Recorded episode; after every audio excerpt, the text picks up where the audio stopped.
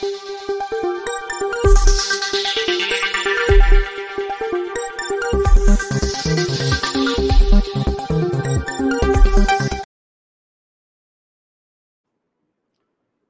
राम। विपक्षी एकता कितनी बची रह गई है, इसकी चर्चा अब थोड़ी कम हो रही है। अब बेंगलुरु की बैठक की प्रतीक्षा है। हालाँकि बेंगलुरु की बैठक से पहले बिहार में नीतीश तेजस्वी के बीच में अभी दबे छिपे हैं। और महाराष्ट्र में शरद पवार, अजीत पवार के बीच में खुल्लम खुल्ला है। और इस सब के बीच में अरविंद केजरीवाल और कांग्रेस पार्टी के बीच में खुल्लम खुल्ला है, लेकिन दोनों ये कह रहे हैं कि हाँ हम एक साथ आ जाएँगे।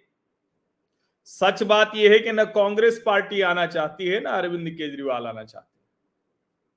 और अभी तो जो हुआ है, उसके बाद ये लगभग असंभव भी दिख रहा है।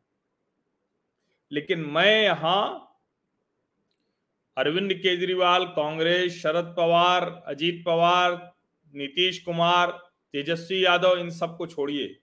मैं अभी हूँ भगवंत मान के साथ में। और मैं तो कह रहा हूँ, विपक्षी एकता जाए भाड़ में। लेकिन भगवंत मान ने यह जो गिरफ्तारी कराई, वो ज़रूरी थी और दूसरी भी ज़रूरी है। जितनी भी होनी है, सब हो। भ्रष्टाचार के मसले पर पार्टियों के बीच में जो गठजोड़ होता था, जो गलबहियाँ होती थी, वो बंद होनी चाहिए। बंद तो बहुत पहले होनी चाहिए थी, लेकिन ऐसा हुआ नहीं। अब ये होता हुआ दिख रहा है। और इसीलिए मैं कह रहा हूँ कि इस देश को विपक्षी एकता की नहीं, स्वस्थ राजनीति की ज़रूरत है।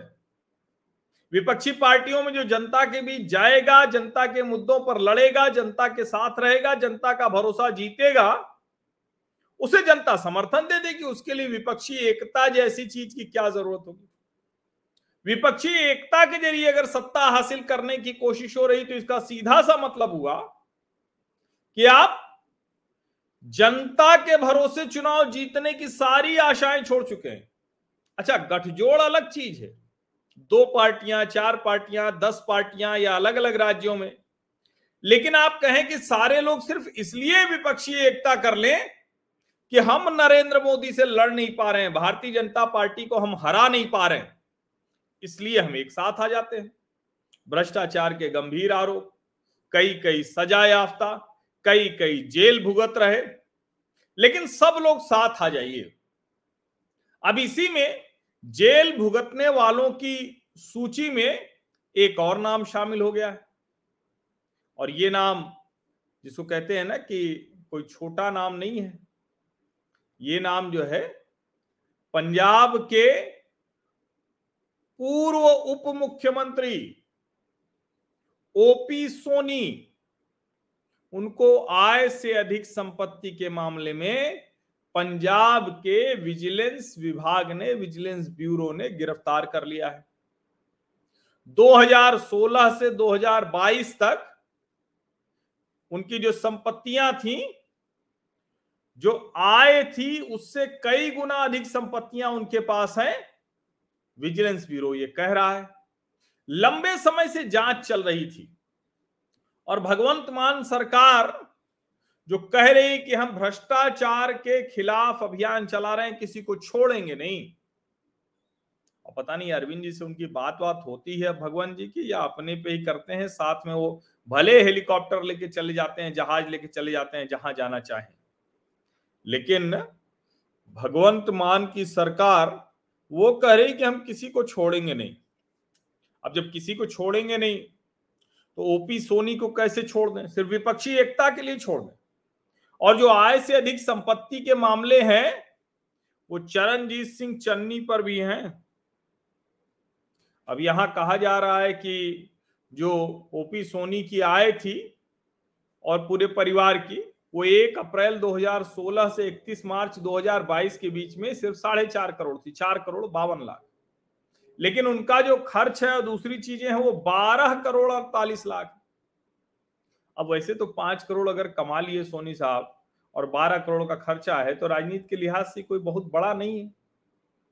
लेकिन कहा जा रहा है कि ओपी सोनी और उनकी पत्नी सुमन सोनी के नाम पर, बेटे राघव सोनी के नाम पर कई संपत्तियाँ बनाई गई। अब अमृतसर में उनको गिरफ़्तार किया गया है।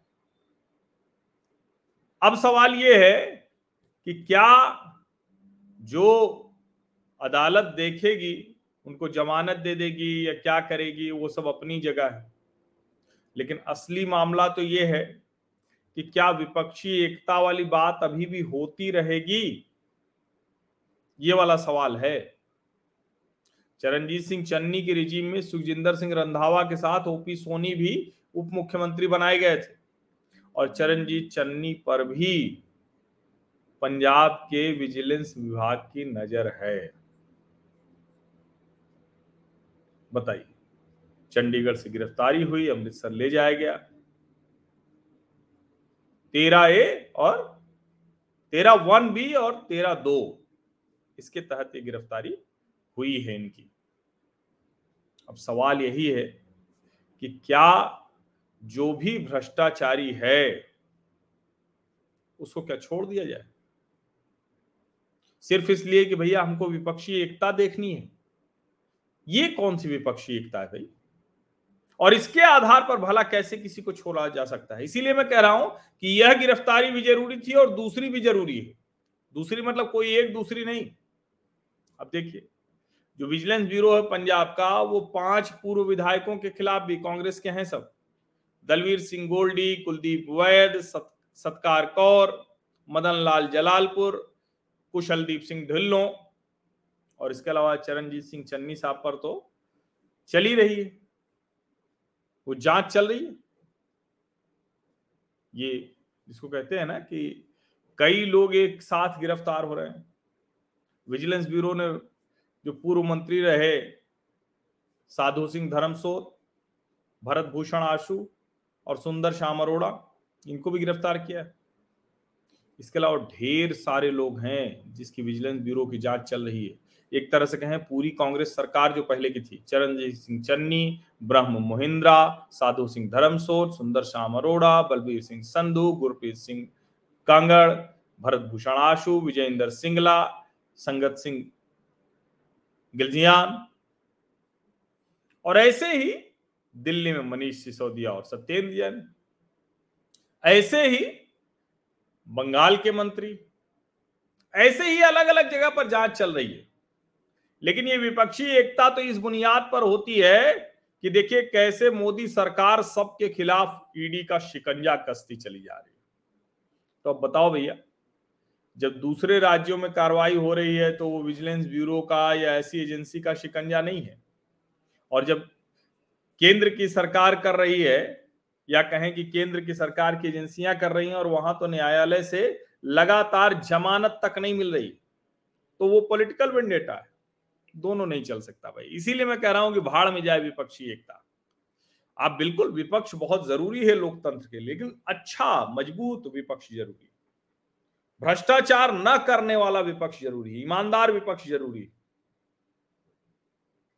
और मुझे लगता है कि भारत की जनता को विकल्प खोजना होगा तो वो विकल्प खोज लेगी, उसके लिए किसी विपक्ष को एकजुट होने की आवश्यकता नहीं है। कि सारे विपक्ष एक साथ आए, विपक्षी पार्टियाँ, तब हम कुछ करेंगे। और अभी तो बहुत कुछ देखिए, विपक्षी पार्टियों के भीतर ही मचा हुआ है घमासान। वो जाने क्या क्या करना चाह रहे हैं। अजीत पवार के साथ लोग ज़्यादा लौटे चले आ रहे हैं। तो ये सब चीज़ें चल रही है, लेकिन ये सब अपना चलता रहेगा। नेता लोग बहुत कंप्रोमाइज करते हैं, बहुत समझौते करते हैं, राजनीतिक दल एक दूसरे के साथ समझौते करते हैं। लेकिन हम आप तो हम भारत के लोग तो बस एक बात चाहते हैं कि अगर कोई गलत कर रहा है तो इस देश के कानून, इस देश के संविधान के तहत उसको कड़ी से कड़ी सजा मिले। इसलिए वो न बच जाए कि जब वो सत्ता में था तो उसको सत्ता का संरक्षण था। जब विपक्ष में है तो सत्ता इसलिए उसके ऊपर कार्रवाई नहीं कर पा रही कि वो विपक्षी पार्टी में है। ये वाला खेल अब बंद होना चाहिए। कुछ हद तक बंद हुआ है और वो तभी होगा जब एक दूसरे से थोड़ा जिसको कहें कि गुस्सा, क्रोध वो ज़्यादा होगा। अगर दोनों सब एक दूसरे से मिलेंगे, प्रेम भाव से मिलते रहेंगे तो भला ये क्यों हो फ़िलहाल ये हो रहा है। अभी देखिए, अब आगे और कौन सी गिरफ्तारी होती है। और फिर से मैं दोहरा रहा हूँ, विपक्षी एकता होनी चाहिए, विपक्ष मज़बूत होना चाहिए, लोकतंत्र मज़बूत रहना चाहिए, इसके लिए विपक्ष ज़रूरी है। लेकिन ये भ्रष्टाचार के आरोपों वाली विपक्षी एकता, ये जाए भाड़ में। गिरफ्तारी ये भी सही है, दूसरी भी सही है। बहुत बहुत धन्यवाद। सब्सक्राइब अवश्य कर लीजिए, नोटिफिकेशन वाली घंटी दबा दीजिए, लाइक का बटन दबाइए, और जहाँ भी इसे साझा करें at media Harsh VT. Thread पर भी मैं इसी आईडी से हूँ। और अपने व्हाट्सएप समूहों में तो अवश्य भेजें। धन्यवाद।